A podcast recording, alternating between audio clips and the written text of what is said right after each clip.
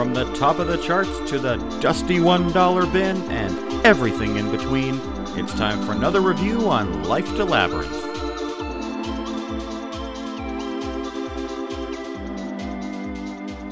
Technology, whatever. You- fuck. You have you have more trouble with Spotify when we try and do this. I think I never do when think I, listen to it on my definitely remember there phone. Other issues. I it's only when I switch to my computer. Like I only ever listen to it on my phone and off of my Okay. phone. But as soon as I try on my laptop, it's like this isn't your phone. What is happening?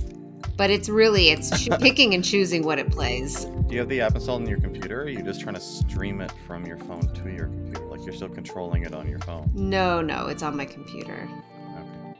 Anyways, it's possessed by Satan. What else is new? All right. Sweet. well, we, we've had almost a month to listen to it, so. I haven't listened to it for a month, but we'll get into it. We'll get into it. oh, that's fine. Intro us in. We'll get into it. Plenty of content still to come. Welcome to another episode of our podcast called Life to Labyrinth. You're, we're back to just Angie and I. Steven is having more house troubles and life troubles. We wish him well. We really don't know if he's coming back this time, but we've geared up our friend Rob, who you may remember from past episodes. And we got some special things coming now that we have our friend Rob joining us. So we will carry on. We will soldier on in Steven's in Steven's memory, and if he ever comes back, you'll be just as surprised as we are. we miss you, Steven. I'm sorry that that's the sound of me trying to get Tums out of a bottle. You'll have to edit that out. Yeah. Okay. I was gonna say I, I, that sounds like Tums if I. I do this that. gross thing where I don't eat enough throughout the day, and then at dinner I eat too much, and then feel like dying for two hours. It's a, it's pretty. It's, it's pretty attractive. It's a ritual. Yeah. All right. Well, we'll get through it. We'll get there. Pandemic is just starting to become over, at least here. Yeah. They've changed our health regulations again, so Yeah. I'm sure lots of people will be getting sick and sniffling and taking all kinds of things over the next little bit. Yeah. Life feels like it's getting back to normal a little bit. Yeah. It's happening. We are no longer mask mandated anywhere. Really? Yeah, Oh. Yeah, they oh. lifted that. They set a goal. They set a goal to get 70% of the province first vaccinated. I think it was just first by the time of Calgary Stampede so that they could have Calgary Stampede. Okay. And before Calgary Stampede, they announced that they made it. There wasn't really a whole lot of evidence offered to back up that sure, it sure. happened. Yeah, we did it. We rock. but the uh, the premier went on went on TV. For those of you not in our country, a premier is like a governor. Governor of Alberta. Governor of Alberta probably wants to be that, and uh, and basically said, "We did it, y'all. We can have the stampede." And the crowd went mild. Good one. So anyway, I don't know what we're allowed to do here. I just don't do anything. I have. I think you. I think we have to wear masks everywhere. I don't think that's. Yeah. We I don't think that's changed. okay. Here, there's still lots of places that are regulating, like health clinics and stuff. Still want you to. Okay. public health clinics and stuff, I think, in doctors' offices, they're still very much like you need to wear one. Although, because of the way the rules are right now, they can't deny service to someone who won't. Sure. So okay. we're basically back to that whole clusterfuck. Oh boy. Um, anyway, we're not here to talk about the pandemic, but apparently, uh, t- in closing, apparently they announced in Alberta today that they will no longer require people to isolate if they have been exposed to COVID.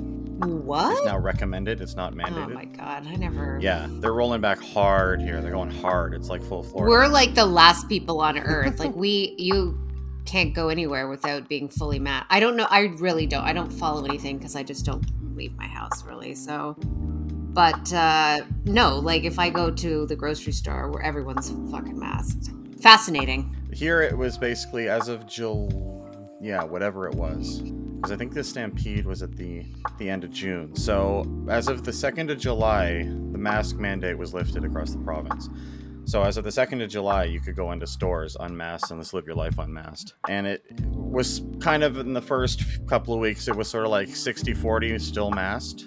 And now it's probably maybe 20% still Oh, masked. fascinating. I feel like you're going to fall into the the states now with the unvaccinated Yeah. getting the Delta variant. And Probably. anyways, I don't know anything about it. Don't listen to me. I barely know what's going on in my own backyard. I'm like, I don't think it's a thing. Gross. Onwards and upwards at this point, I suppose. Thankfully. Anyway, we've talked about that for five minutes. We should probably Set get it out. Who cares? we just we just uh yeah set a nice a nice cheery bed for what we listen to Yeah. so full disclosure we although we've still been putting out episodes on what has come to be our new schedule of every two weeks we actually haven't recorded in like yeah. It feels like a month. is this our third or fourth week it's been like three three to four weeks Uh, it's been a long time. Yeah. Yeah. So we've had a lot of time to listen to the album that I suggested, which is Sly and the Family Stone, The Woodstock Experience. And the reason I suggested this is because it seems so long ago now. I discovered the movie that Questlove put out called The Summer of Soul, which was about the Harlem Cultural Festival in in 1969. It, wa- it wasn't the same as Woodstock, where Woodstock was like a weekend. The Harlem Cultural Festival was several concerts that they held over like the summer, basically. And Sly and the Family Stone played at the Harlem Cultural Festival on June 29th, 1969. And because I watched that and immediately told Angie that it existed, and we've talked about little else, Yeah. I'm really glad um, you told me about it and I watched it. It was so good. It was honestly uh, having first found Sly and the Family Stone in my life, technically, way back in like middle school because of the Woodstock movie, which I watched on VHS on an old, really old TV that had one speaker in it, which was just the greatest way to experience a music movie. I I uh, I fell in love with the band at that point. I fell in love with their performance, especially. I thought it'd be fun to do their performance at the Harlem Cultural Festival, but it doesn't. It's not a release thing. It's not something that you can find. And although the Questlove movie is gaining traction and is certainly shining the light on this otherwise entirely ignored uh, music musical festival and phenomenon that happened in Harlem in 1969, it's still vastly under documented. So we did Woodstock, which is vastly over documented. Correct. so I have a lot of things that I love about this. You're not crazy about live albums. I haven't made you listen to one in months and months and months. What are your thoughts? I can't stand listening to live albums. I I did my homework. I listened to and I like first of all, I I love Sly the Family Stone. I it's but it's one of those bands where I knew a lot of the songs but never actually linked it up with the artist until much later in life. A, a little bit like um Okay. you know when we were doing Stevie Wonder and you're like, oh my god, he does this song, he does this. uh, Like I, you don't click all that together. I, I'm like that with Sly. Okay. So I did. I didn't. Th- I think I knew some of the music, but not um, a lot of it. But I definitely recognized a lot. But I listened to the album maybe halfway through, and I struggled. I struggled. There's something missing listening to live. Okay, here's my problem. And it's not that I lack imagination for like trying to picture it, but there's something flat about it. Like there I feel like there's something visual missing. There's movement missing. There's like energy missing. It was rough for me cuz they go on like 10 minute party moments of, you know, you know, you do like a guitar solo for 10 minutes long The that's wanna take you higher live. Yeah and it's really fun when you're there but when you're just watching it it's rough. Anyways i was really struggling with it and then i watched summer of soul and i was like thank god. Because i i can see it i visualize it. I'm there. I have the energy. I'm so excited about it. I tried to listen to the album again. It really struggled. And then I just went and listened to regular uh, Sly albums because I'm an asshole, and I. But I kind of did my homework and then veered off into my own track. hey, that's that's totally fair, and I kind of expected that's what was going to happen. Did you watch any of the footage of them at Woodstock? I watched a little bit of it, yes, and I'm telling you, it makes all the difference for me. I don't. I really don't know what it is. It maybe stems from that Aretha album that I accidentally bought live and it just ruined my life. I was like, this is too fast and it's not right and it's not the right song. but live, it's just, I wish I was there. I would have had a riot. I love that energy. I love live music. I've seen so much live music, but listening to live recorded Yeah. is just so fucking rough for me. I don't know why. And I know you love it. Yeah, and that's fine. Um, for me, you know, I, aside from maybe a couple of things, like I probably heard, you know, Dance to the Music, Want to Take You Higher before I heard the live versions. In a lot of cases, the songs on this album are the first way that I heard these songs. Right. Okay. That means a lot. I think I have the exact opposite problem of you, where when I listen to live albums and try and go back to the studio, I I feel exactly the same way to you. It's missing energy, yeah. it's missing excitement, everything is slower.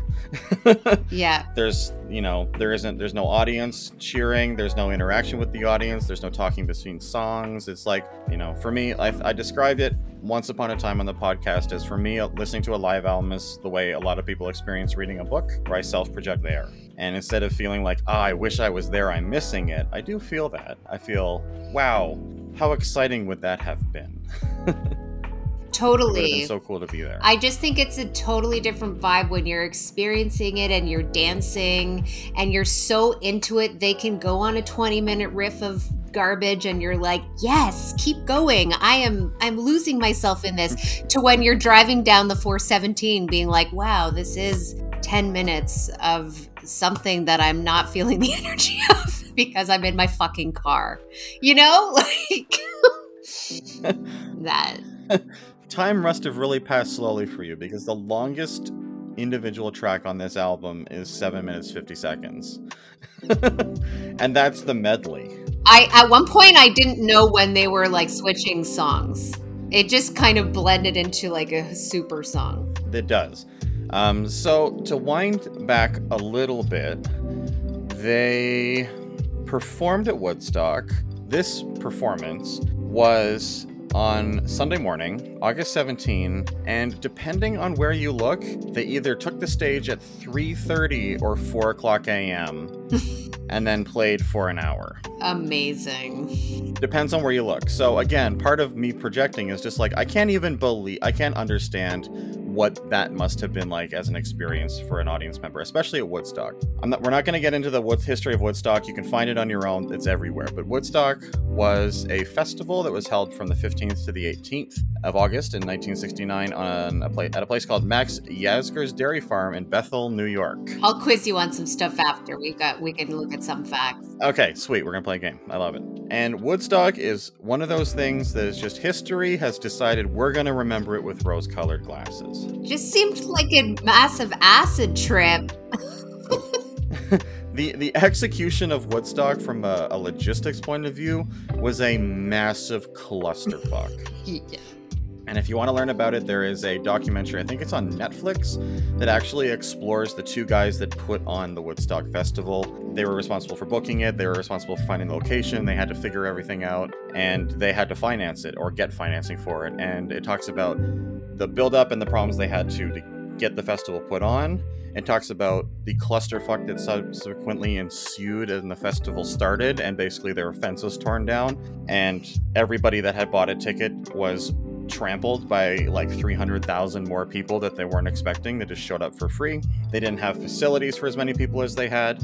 The highways were closed because there was way too many people trying to get in. So people would like park their cars on the street and like walk for miles to get there. Some people never making it. It they didn't have washroom facilities for that many people. They didn't have food for that many people. There was no security there. I was getting so much anxiety when I was reading about the bathrooms and the food. I'm like, oh my God, I can't think of anything worse than I get bathroom anxiety as is. Like if I go to Blues Fest, I'm Yeah. like, where are the bathrooms? What are the lines looking like? I'm keeping an eye on it. So the fact that there were like mile long lineups for the bathrooms and not enough, strike one, strike two, there was no food. They ran out of food. Like, God bless the hippies for just, you know, being on acid and not realizing they need to eat, but this girl needs to eat. I would have died. Well, they also they called in this this hippie commune called the Hog Farm, with Yeah. that is run by a man, run by a man. Oh, what the hell's his name? It's like gravy wavy or something, wasn't it? Wavy Gravy, that's it. Yes, and he when you look at pictures of him, he still looks like a total hippie. But they basically they called him in a panic and were like, "You live in a commune. Can you help us feed all these people?" And they like made oatmeal and stuff. And when you saw it, they showed it on the movie. They were giving it out. They had big pots of oatmeal and stuff, but they were giving people out like a little Dixie cup worth. Like it was a giant clusterfuck. There, I also read there was a local group. There was a local group of volunteers from a nearby Jewish community that um, made a whole bunch Yeah. of sandwiches, thousands of sandwiches. Yeah. to- yeah, Yeah, the little out. community. We must feed the hippies at their rock band. the little community of Bethel really went to bat for these people in terms of the the audience members and stuff because they were hosed. There was so much that could have gone wrong. They like these guys basically from a getting sued logistical point of view could not have gotten any luckier. And but not to belay that point, I can't imagine part one of the biggest issues they had there is that it poured rain on Saturday. And so I can't imagine living with that all day, trying like trying to get there Friday, and then at 3:30 in the morning, co- like soaking wet, sitting in the mud, Sly and the Family Stone come on stage. I would already have died.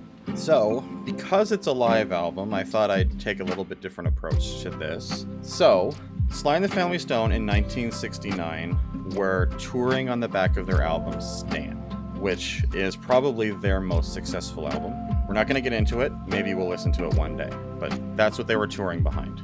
I already listened to it. They did 81 concerts according to Setlist FM. They did 81 concerts across the US and Canada in 1969. Their two Canadian dates, since we're Canadian, was at the Toronto Pop Festival on June 21st and the Place des Nations in Montreal on August 6th. Ooh. Hmm. And their Harlem Cultural Festival appearance, which I think I mentioned earlier, was on June 29th, 1969. Set list for Harlem Cultural Festival was M'Lady, Sing a Simple Song, or You Can Make It If You Try, Everyday People, Dance to the Music, Music Lover, Higher. So the same the same medley that they did at Woodstock. At Woodstock, they performed M'Lady from the album Life from 1968, Sing a Simple Song, which was the which was a single B-side of the Everyday People single.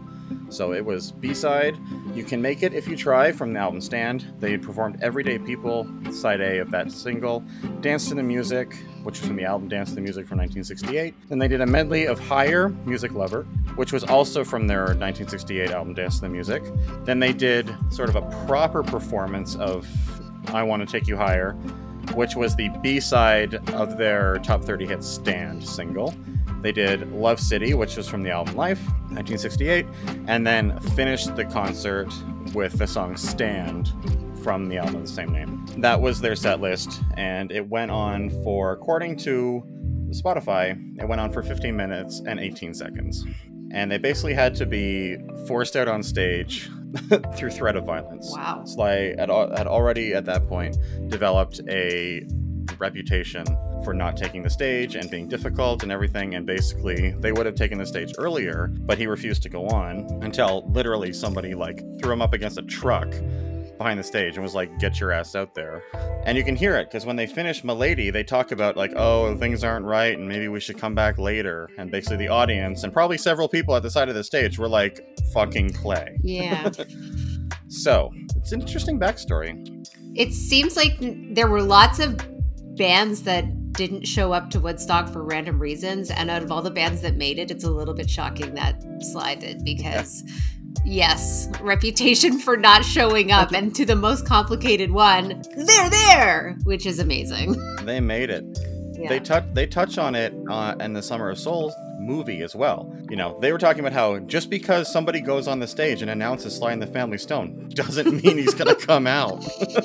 totally. So, and that followed him for the rest of his career. And, You know, he developed drug problems, basically put himself into, into isolation. They got so big. Basically, their success as a result of Woodstock was ultimately their undoing as a band, Hmm. which again is something we can discuss in another episode if we want to revisit Sly and the Family Stone. I think for this for our purposes here, we should just stick to this performance. Another, I don't know, Woodstock was just such a shambles. Yeah, totally. It sounds stressful from everything. It also, like with the highways being closed and stuff like that, like not only was it hard to get in, but how hard would it must have been get to get out? Like, okay, I'm exhausted, I'm sick, I'm like, you know, I need to go, and and just being yeah. Oh my god, it just seems like such a shit show. But yeah, I was reading a lot about the drug habit that I mean that happens. That happens when you get big and Yeah. and you get big fast and you discover cocaine. I totally get it. I totally I get it. I get it. But it's so it's It's the culture too, right? Like this was.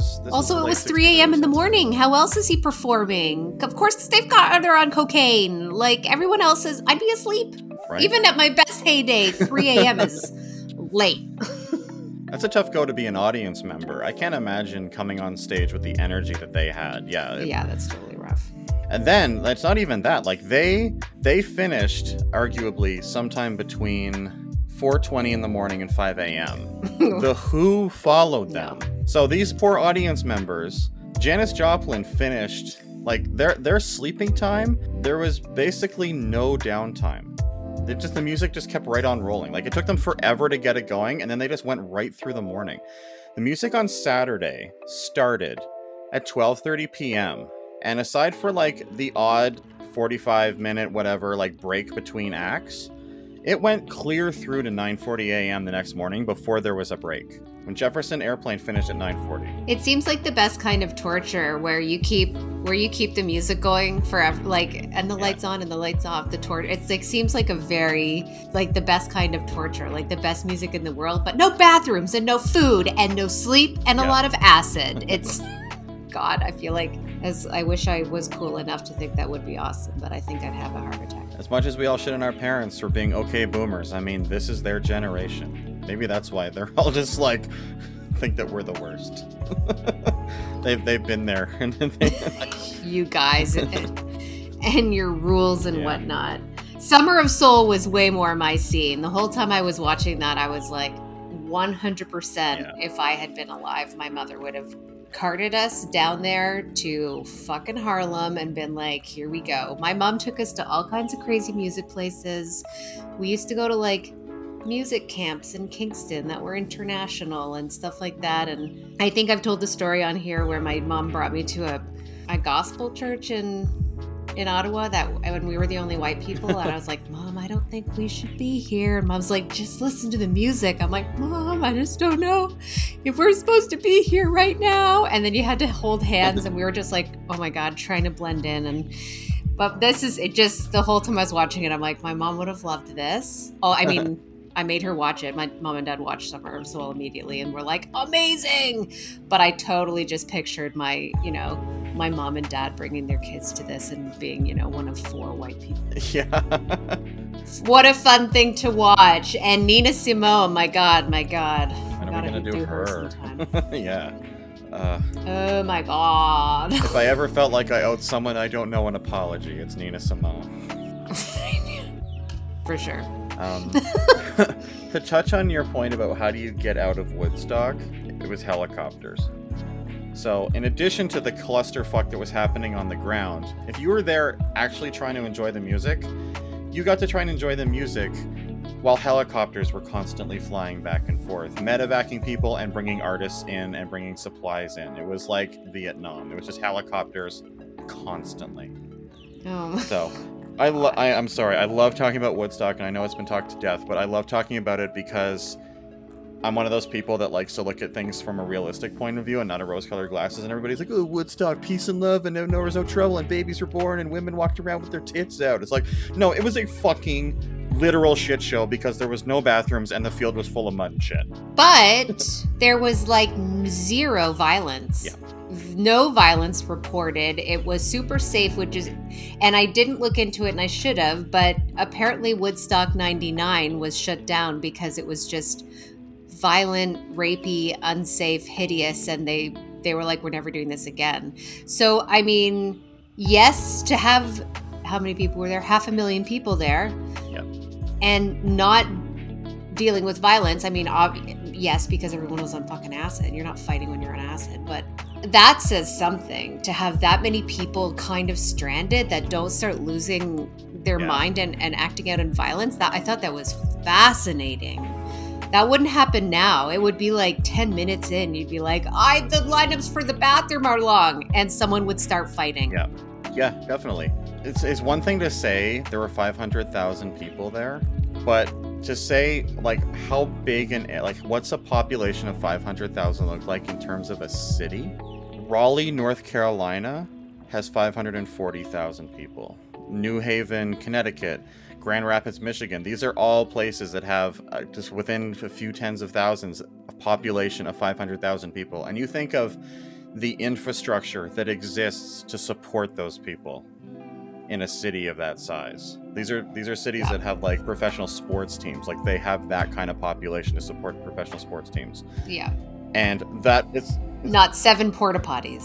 yeah, and they transported all of those people with tents and VW buses and dumped them on a dairy farm. yeah, with like uh, uh, porta potties for like a fifth of that number, and no food, and a bunch of music, and they were just like, "Best of luck to you." And yeah, and the fact that like people weren't like raping and murdering and going absolutely berserk and like freaking out, you know, the medical issues they had were largely just people having mental health problems as a result of the drugs they were taking. There was a couple of deaths and there was some injuries. Do you know how many deaths were there? Was it four? Three. Okay, that was close. I read three. One was run over by a tractor because they were sleeping underneath it. I know, acid. Um, and the other two were drug related acid. Yeah. But like, it's still that's those numbers are pretty great. I'm, I'm sure Raleigh, North Carolina sees more than three deaths over a weekend. Yeah, probably amazing things like someone tripping in Walmart or something. These days, yeah. Probably still a lot largely tractor related. Raleigh. We're just getting shot walking down the street. Could be. Could be. Um, can I just, you know what I kept thinking about listening to Sly, which we should talk about Sly and the Family Stone. yeah, let's talk about the artist. First of all, the opening of the opening of the album reminded me so much of the Blues Brothers um, movie. like this, that that immediately Yes. was like, oh my god, I need to watch the Blues Brothers. Um, but do you remember in the '90s when the Gap like took over everyday people, and that was Yeah. when '90s babies were like, "What's this song?" And it was so lame, and like the funk was taken right out of it, and it was like a Gap ad, which I can't think of anything more sad and lame. Was it also a Gap ad that stole They Call Me Mellow Yellow? I don't know if it was a Gap ad, but I think Gap did stole Sweet Caroline. Who Okay. ruined Sweet Caroline as well? Uh, I'll look it up. I just looked up Mellow Yellow Gap. It is a Gap commercial. So Gap stole Mellow Yellow. Okay, They stole Everyday People. Are you Googling? I hear you typing. Sweet Caroline. Was, wasn't that beer or something? Or was it clothes? Oh, I or it had marshmallows in the cartoon. In the cartoon, in the commercial. Jesus Christ. Sweet Caroline commercial. Hyundai Oh, it's Sonata. Labatt Blue. Labatt Blue. That's the one. Yeah, that's that'd be the one we know. Anyways, I just I can't I can't enjoy everyday people as much because it's just like lame people in beige khakis fucking Yeah. nailing it. Boo. It was also used as the theme song to Different Strokes because they coined the term Different Strokes for different folks. I think that's really the legacy of that song. oh, we want to bring it back I to a good to a good feeling. Um, yeah, they the whole different strokes for different folks thing, that like cultural colloquialism, it's from that song, which makes me happy. sweet.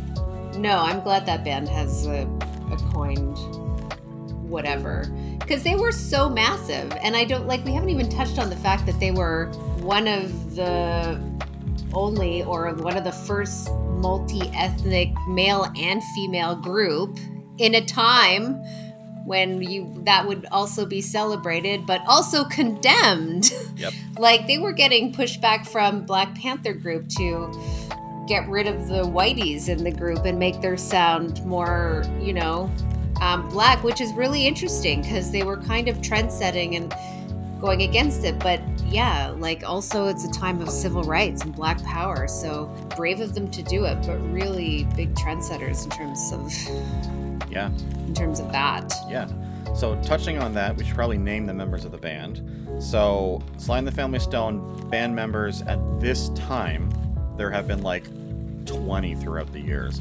But at this time, the classic lineup was Sylvester Sly Stewart, also known as Sly Stone. And he played vocals, or he played, he was lead vocalist, he played keyboard and organ and harmonica. Then there was Freddie Stone, guitar, vocals.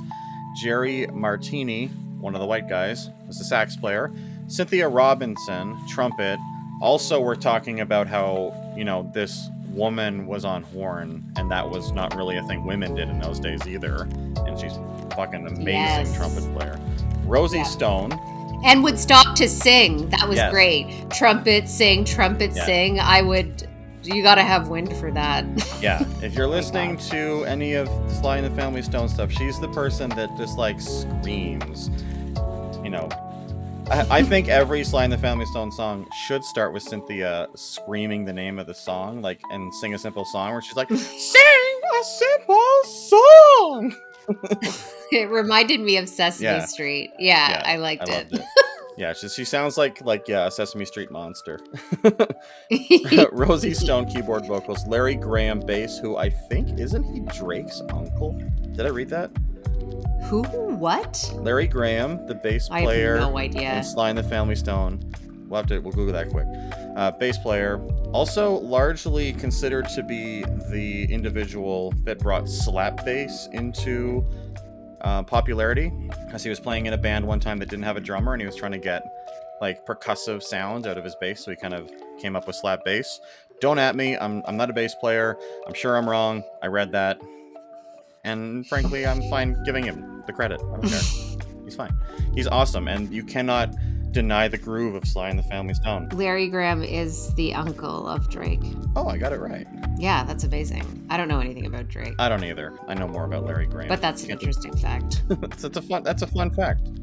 Uh, and then, last but not least, the other white guy in the band, Greg Errico, who I believe in the Summer of Soul movie described himself and Jerry as the two white people at the festival. It was super funny when they took the stage and people were like, "What? Like white people on like horn and rhythm? Like what the fuck?" It was fun.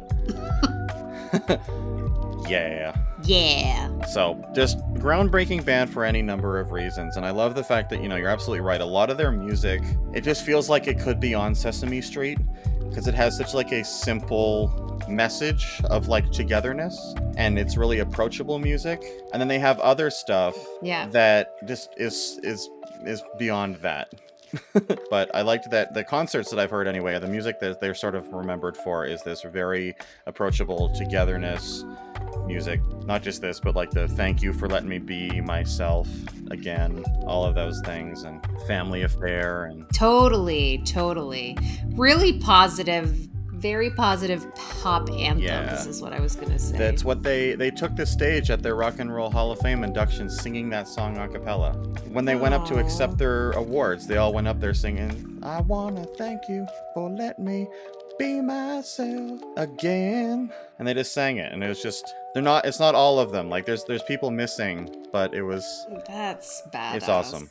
Can't deny the groove though. Oof. It, yeah, totally wild. And uh, and in all the like Rolling Stones top 10 bands of all time and sorry, Rolling Stone, not Rolling Stones. Like all the lists of you know the craziest bands that were biggest and most influential they're all, they're always on that list which makes it like all the more sad when you you know what sly's up to these days Yeah, it's it's difficult to find a truly updated status of Sly. He's it's sort of like people found him living in an RV like maybe 20 years ago, and that's kind of where the news stopped. But I don't think that's the case anymore. Oh, that broke my heart.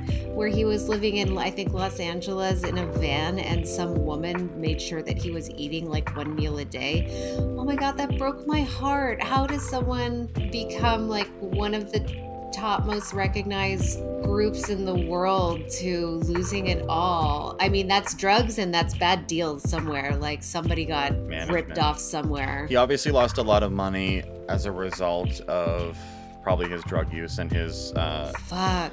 un- like irresponsibility with his money back in, in those days. But he also, from what I understand, was the victim of really, really bad management or people who had access to his money basically stealing it. I think he ended up suing That's someone. terrible. And that he was supposed to get a fairly significant, like multi-million dollar settlement, but But didn't. yeah, at least I couldn't find anything that would indicate that his that he's better off now. Yeah, that's so. Yeah, very sad to read that. And just to, you know, like we are talking about, all that energy and all those like positive messages and all this like groundbreaking sound for funk and then just to end up with nothing is so sad. Yeah. so sad. Yeah. I was like bopping away to the music and reading about them and then like, oh my god, Sly, are you living in a van? I will send you thirty dollars a month to for something. I will adopt you as the child that I have adopted. All my grandpas are dead. I could use Someone should start an international. I for sure. I would start a GoFundMe if we knew where he was. Like we could make millions of dollars off a GoFundMe for Sly. Whenever anyone finds him, someone let me know, and I will create a GoFundMe. All right, just putting it out there. That's a that's a big promise. Yeah, I will. I'll do it. It's funny. I I, I forget my age sometimes because I was like, oh, I could use a grandpa, but he's only ten years older than my dad. I do that all the time where I'm I we walk a lot and I will be like, "Oh my god, Alex, that homeless man, that's my new grandpa."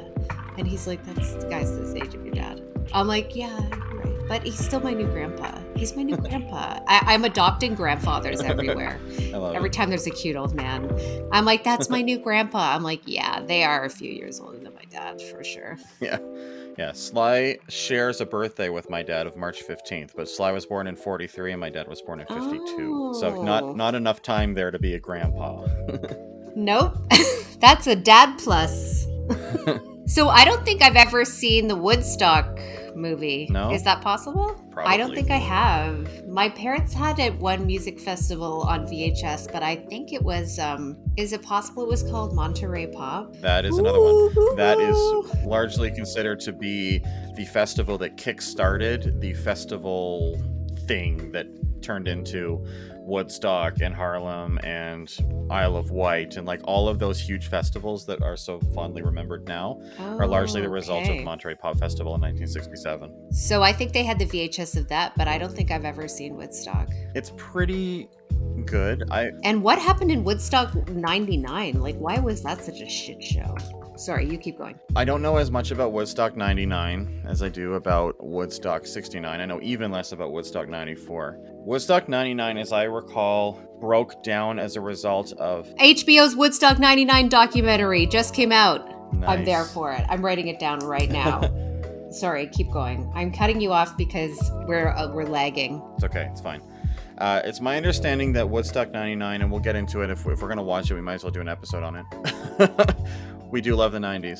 God damn it. is going it was largely the result of the price of food and water was like really really astronomically gouging Okay. like even for festival standards. There was yeah lack of security. I'm pretty sure one of the major bands that was supposed to play basically was just like nah we don't want to play anymore and like left. And then it was like the it was like the festival was shutting down early or something like that and people were pissed.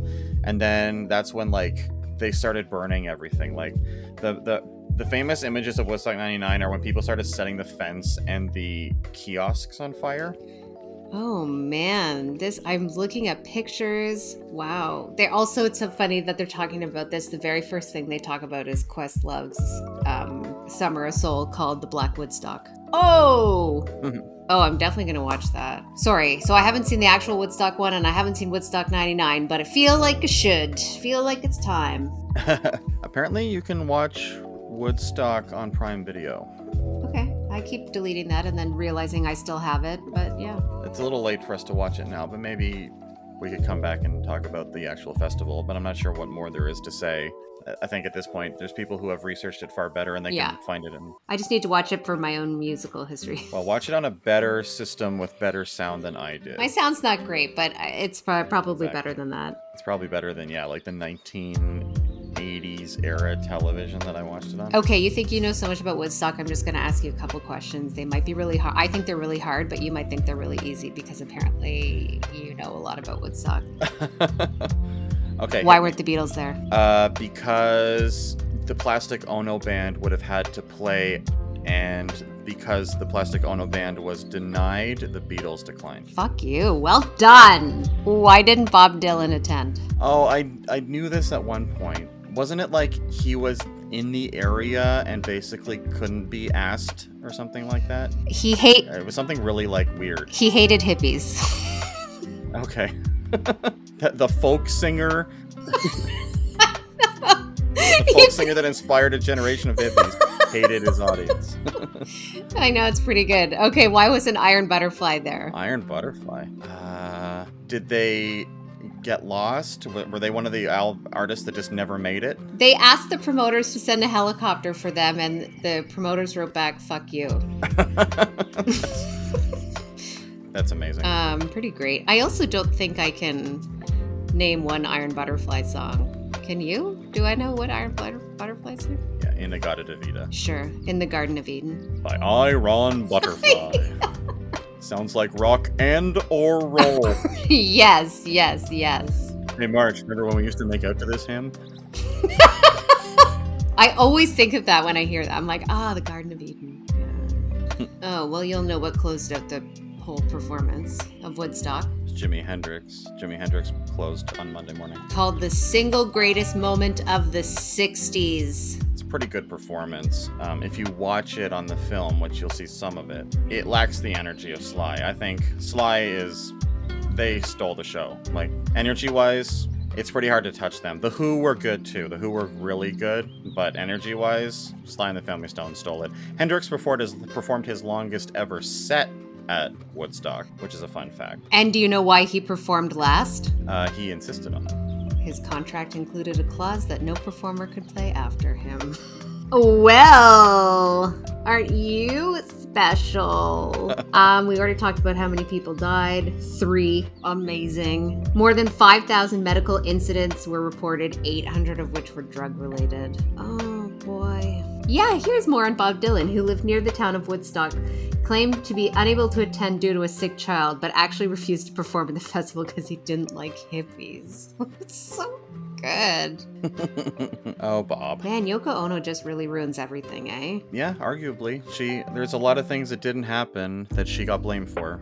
But I think she was a scapegoat for a lot of it. I think John Lennon didn't have the balls to stand up and actually take credit for the crap he was doing and just decided to lay it on his wife. Yep, to- yep, that sounds I'm honest. also very possible. One thing we can't thank Yoko Ono for is the B 52s. Really? Oh, yeah, if you listen to her musical style, where she was just like, ah, and then you listen to like Rock Lobster and stuff, yeah, the B 52s were 100% influenced by Yoko Ono music. I do love the B 52s. Um, so here's your Wavy Gravy. A man wearing a Smokey the Bear outfit who went by the name Wavy Gravy was in charge of security. He reportedly threatened guests engaging in shenanigans with fizzy water and custard pies. I'll have one of each, please. Wavy Gravy's force was comprised of bikers and members of the New Mexico commune hired by absolutely no one to police the event.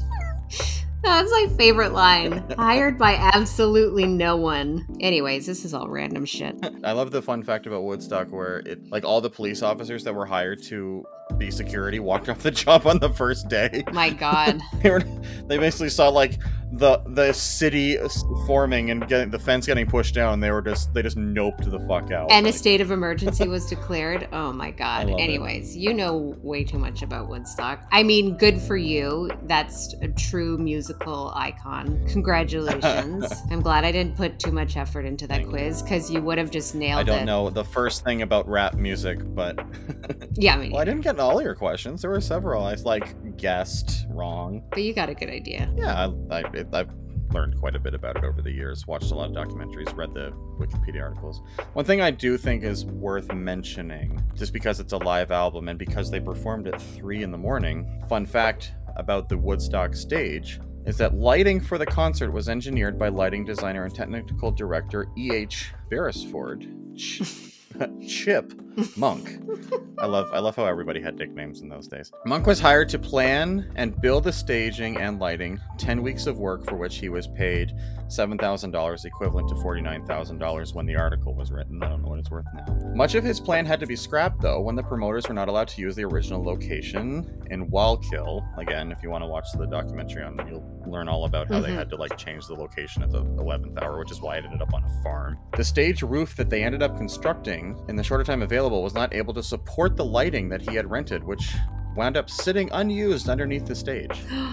no. The only light on the stage was from spotlights. And so if you watch the wood when you watch Woodstock and you see the night acts like and the Family Stone, it's very poorly well lit. And when you watch reaction videos to the Woodstock videos of Sly and the Family Stone, a lot of people who don't know the history are like, I want to see the crowd. Why are there no crowd shots? It's because it was pitch black. Oh my god. And They had to point the, the for the guys who were filming, and we're talking like 1969 videos, right? Like Yeah, this yeah. is film, needed a lot of light to be exposed. If they pointed it out into the audience, it would have just been black, unless the lights were actually shining out there. And there's a couple of very quick shots of the audience, but when you watch the Woodstock film, when you see all of the night acts, they don't you can't see the audience at all because they had to just focus on the artists because that was the only light was That's crazy, and that just adds to the torture for me. No bathrooms, no food, no light. Okay. Oh, oh okay. Too much. That's so crazy. yeah, part of the urban legend of when uh, the Who played, because they played like in five in the morning, is that as they hit the crescendo of Tommy, their rock opera, the sun rose behind them, Oh, cool.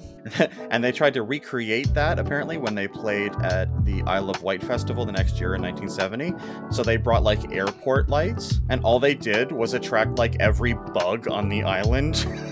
to like flood into the festival. Oh my god, that is so funny. I can't even imagine. It's like you just turn on these like airport landing lights, and all of a sudden, like every moth is just like all the women are just like my hair. I just I know so many like ladies. Maybe you're one of them that just hate fucking moths because they're like, it's in me. I can feel it. It's in my hair. No, they're Satan. Yeah. Yeah, nothing. No. June bugs, moths. No, no, no, no, no, no. So like every bug on the island suddenly. Oh my god, that's so funny. We're so cool. Check this out. The apocalypse. Yeah. Yeah, yeah. It's like locusts. It's like the Bible. Yeah, to- that would be awful. Be hideous. Uh, the other thing that was sort of interesting is how they actually designed the sound for the festival because in those days, it's largely why the Beatles stopped touring is because PA systems weren't good enough to really push to have decent amounts of people. And they ended up constructing 12 1300 watt Super Trouper follow spots. They're basically just these massive towers they stuck out in the field, right on four towers around the stage. The follow spots which are, I guess, no, I'm, I'm saying the wrong thing. The follow spots are like the speaker bins. They weighed 600 pounds each. By oh, I'm I'm reading the completely the wrong thing. I'm re- I'm reading more about the lights. yeah, the so I hope. I thought you were going to say that everything was operated by Wavy Gravy. I wish. I thought that's where you were going with this. I wish. so I, I was actually reading more about the lights, which I can finish. I, I thought I I thought I took notes on the sound system as well. I guess I didn't. Basically, they made these enormous speaker bins and put them up on these towers. But on the same towers, they had these 1300 watt follow spot light Spots. That's why. Now it all makes sense to me. They had the so right on four towers around the stage. the follow spots again make sense now. Spotlights. Uh, they weighed 600 pounds each and were operated by spotlight operators who had to climb up to the top of the 60 foot high lighting tower to operate them. Oh my god. So No. that's probably another hard pass from you. Middle of the night, 3 a.m. Can you go climb up to that top of that like plywood tower that's holding a 600 pound spotlight that's probably boiling hot because it's 1969 lighting technology and just like stand there for the next Isn't- hour? Isn't it amazing that nothing terrible happened with that? Like you've heard of totally put together concerts that come down because of wind and kill people Oh, yeah. and this just seemed like a bunch of randos taping things together and it's like, "Oh, nothing happened. That was terrible. Shocking." Yeah, a bunch of like slapped together plywood structures, towers, and the stage held up during all of that storming. Not only that, all of the like uh, high powered cabling that they had to actually power all of this nonsense was rained on, trampled on, It was all originally buried, but because of how much rain was there and how many people were like walking over it, they were all exposed. It had all these high power cables that could have electrocuted Oh everybody my God. and like just running through the audience because they had to power the spotlights and they had to power all those speakers that they had on those towers from the stage. There was just running cable and they were it's just it's amazing. so crazy. The whole thing could have been if any one thing had gone wrong, it just would have been a house of cards. They would have had like mass electrocutions. The, you know the stage could have collapsed. Those towers could have collapsed. When you watch the video, the when the they're stopping everything because of the rain, the guy that ended up acting as the MC for the event is like hollering at people to get off the towers because it's because there's like a massive storm Oh coming. Try not to get electrocuted, everyone. Don't Yeah. do that. yeah. I know there's acid in everything, but now's not the time. Yep. Imagine being the only person there not on acid. It would just be like so stressful. Come on, everyone. If you watch a couple of the documentaries, if you watch the video, if you watch like the, the documentary that they actually made when they were there, it shows some of the people who are actually doing it. And then if you have the time or the desire and watch the one that's actually about the guys that put it on, like you'll spend the whole time filled with like this anxiety. Like you know it all works out because of how we remember it. but when they're talking about like Yeah, yeah. so we were on the hook for this many millions of dollars, and our fence just got torn down, and everybody was coming in for free. and you're just like, oh my god. Oh boy. Anyway, Oh my god, that's so stressful. Well, I'm gonna watch a bunch of stressful Woodstock documentaries, it seems like. These are my plans. hot dog. I look forward to the text messages. Yeah. we You'll are we are definitely at time. I'll give you a really quick. My girls enjoyed it. Yay! My youngest daughter especially liked the "Want to Take You Higher" part, but it's because there's this thing on TikTok apparently where people are like, "Can I get a hoya?" And she liked it because she thought they were saying "Want to take you hoya," but she liked it. The girls liked it. They thought it was dancing. oh good. god. TikTok, jeez. Something I can't get behind, but I can get behind my five and eight year old listening to Sly and the Family Stone. 100%. I was listening to a podcast the, the other day where they were talking about like how terrible kids music is and the guy, I think it was Dax Shepard, I think it was Armchair Expert, and he's like we never l- introduced our kids to kids music. They all sing the Rolling Stones with us when it comes on. He was like it's never been introduced in our house. We're keeping it out of the house. They like good music. Please don't come and introduce kids music to our kids. And I was like, "Yes, that is it." Like super funny. You have success of doing that. I mean, like, we tried to do that, not so much with music, but definitely with princesses with our two daughters. And it works until they need to start interacting with other human beings their age. Yeah, sure. My older daughter was, wanted nothing to do with princesses. Started going to like a day home when Renee went back to work, and her she went from not giving a hoot about princesses too. her favorite princess was all of them. Yeah, like you can't isolate from that. Good on Dax Shepard, I guess, when you have the money to isolate your kids to that level. Yeah, totally. And all their kids are fucking rich as fuck. Like, yeah, okay. Yeah. For those of us that send our kids to like regulate regular like daycare or public school, it's pretty inevitable that they're gonna start getting introduced to like that kind of stuff. It's it's impossible not to. 'Cause just because you like the Rolling Stones doesn't mean that like all the parents that are like the same age as us that grew up listening to completely different music. Well, I will have a no child's music. Yeah, we will have a no child's music thing with everyone we know. Okay, I'm really obsessed with this Woodstock 99 thing. I'm reading about it. Wrap it up. I gotta go watch this. Uh, right. What are we doing? No, you have. Are you gonna do uh, final words? Final words are I think whether or not you like concert movies or you like concert performances, it's worth listening to. I think it's a very historic performance by a really historic band. If you don't want to listen to them play live, I would say go and listen to Stand or go listen to their greatest hits album or something. There is something special about this band in that they are one of those bands that seems to catch another gear when they get into that medley.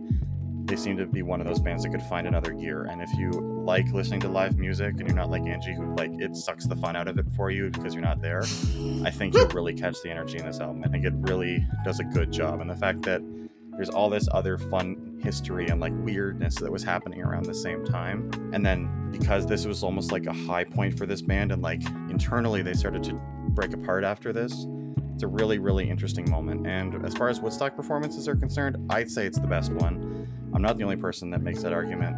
and historically, it's fun. I don't know. I could I could go on and on about Woodstock and this album and everything that I like about it, but we've already done that. So I'll hand it to you to say you don't like it very much, and we'll carry on. No, I would just say if you're dysfunctional like me and feel like there's something missing, like movement and visuals, just watch it. They're so fun to watch. Summer of Soul totally re engaged me into being like, oh no, I need to watch this kind of music. I can't just listen to it. So it's it's so much fun to watch. It's so high energy and it's just like the band is just bonkers. Like I I'm sure there was lots of cocaine. I don't know how else you do that. I mean, just I don't you know, like there's a lot of energy, man They pulled it off. just so iconic, you know, so super iconic in terms of funk, rock, pop, everything. And I it did very much break my heart when I read about Yeah. Mr. Sly. Yeah, they whatever substances they were doing to push them through this performance worked perfectly. They I'll take two, please. exactly. You want to see a completely different result? The person that they followed was Janis Joplin, and Janis Joplin spent the day drinking her face off. And Woodstock is considered largely one of her worst recorded performances. Oh, that would have been me. Yeah. It's okay. No one can tell I'm drunk. yeah, you, you get, you know, you've been like day drinking and you take the stage at 2 a.m. Like you're going hard, and then all of a sudden, she That's when you need a nap. That's nap time. That's siesta. time. Yeah, yeah, yeah. Yeah, she should have. She should have napped and rallied. She didn't. But if, as an interesting juxtaposition, the Who were great. Sly and the Family Stone was great, and that was the end of the night. Janis Joplin, who performed at two, was not. Still good. Janis Joplin's still fantastic. But if you go and watch the Monterey Pop performance and then watch this one, it's like, nah, she was. She spent too much of the day drinking and sitting in the sun. Very interesting. Yeah, that happens. That happens, man. Yeah. So I'm going to turn it back over to you because you've we've we've planned this whole thing with Steven being away that largely has fallen on you to organize. So what do we do? So for next week, I don't know how many times we've brought this up in a podcast talking about we're going to do musicals, but we're going to do musicals and we're going to stop talking about it and we're committing to this. So for the next few weeks, we're going to have our friend Robert coming on who I think likes musicals. he seemed down. I think we're all going to pick the same three musicals to listen to, but that's okay. Someone can pick a different one. So, yeah, we're going to start off musical month. Sweet. Do musicals and not like stupid musicals, like actual musicals. Okay. Um, how do we define that? I think we know. We'll decide amongst ourselves. It's none of your business, everyone There's else. traditional musicals, and then there's just mute like the Woodstock documentary or the Summer of Soul could arguably be a musical because it has so much music in it. We're obviously not talking about that. Yes, not documentary, more mm, classic musical. So, Things that would have been performed on the stage in some capacity, not the Blues Brothers. yeah, okay, rude. Yeah, uh, Well, okay, that's fine. Um, Actually, I don't know. no, no, it's fine. if you want to do the Blues Brothers, I, just I don't even care. I love that movie. Me too. So we're starting with musicals, and you're picking the first one, correct? Uh, well, I picked the most recent album that we just listened to. I can pick a musical if you would like me to pick a musical. Oh, I don't know. I thought you were picking it. So yeah, t- tough, twice in a row. Sorry. Okay. Well, I'm not ready to pick, and I know you know what you're picking. So well, we have all talked about doing Hedwig and the Angry Inch. We all love John Cameron Mitchell movies, but I also want an excuse to watch the original Mary Poppins again. So, of those two, which do you want to do, Angie? I think if you don't pick either of those two, if you don't pick Hedwig, I think Rob and I will. So it's totally up to you. I'm going to pick Mary Poppins because I believe it's on Disney Plus, and I don't really have the time to track down Hedwig. I don't have it on DVD, and I don't feel like trying to find it to download. I just have too much work to do. Okay, I have it, but of course I have packed it because we're moving. I knew I shouldn't pack my DVDs. I never watched them, and I packed them all and thought, I'm gonna need these. Anyways, love Mary Poppins. I will try not to pick uh, Sound of Music right after that to kill everyone. I, Julie Andrews is one of my most favorite people in terms of performance. I've never seen Sound of Music. I need an excuse to watch it. Let's just do the original Mary Poppins. I haven't seen the follow up one, but if we're going to ever talk about that, we should probably talk about the first one. Yep. You mean the remake? No, Mary Poppin Returns, the one with Emily Blunt. Is it Emily Blunt? Yeah, that's what I mean. That's good. No, I'm not interested. so the one from the 1960s Disney movie starring Julie Andrews and Dick Van Dyke, featuring possibly the worst British accent ever put to film. All right, I'm a chimney sweep. okay, I'm super All right, excited. we'll do that. Come back next week, and we're gonna do a musical for real, and we're gonna talk about an old one because we're old people. Woo! I'm excited. Rob will be back. If you don't remember who Rob is, go back and listen to the Deerhoof episode. Don't listen to the other one he was on because his recording was all jacked up. So Rob came with us on Deerhoof. Go listen to that. Man, do I get angry when Deerhoof gets into my Spotify playlists. that. I shan't mention it again. okay. okay. Thank you for listening. If you're still here, thanks for listening. It's just going to be us and Rob probably for the next foreseeable future. We have no idea if Steven's coming back. We have no idea what his involvement, if any, will be with the podcast moving forward. So send him lots of love, Thoughts and prayers. thoughts and prayers. Thoughts and prayers. And if he's back, we'll celebrate it then. Thanks for listening, and hopefully you'll come back next week. Bye. Thanks for listening to Life to Labyrinth podcast. Theme music by Devin Rose. Find Devin on Bandcamp or any streaming service. You can find us on Twitter and Instagram at Life Number Two Labyrinth.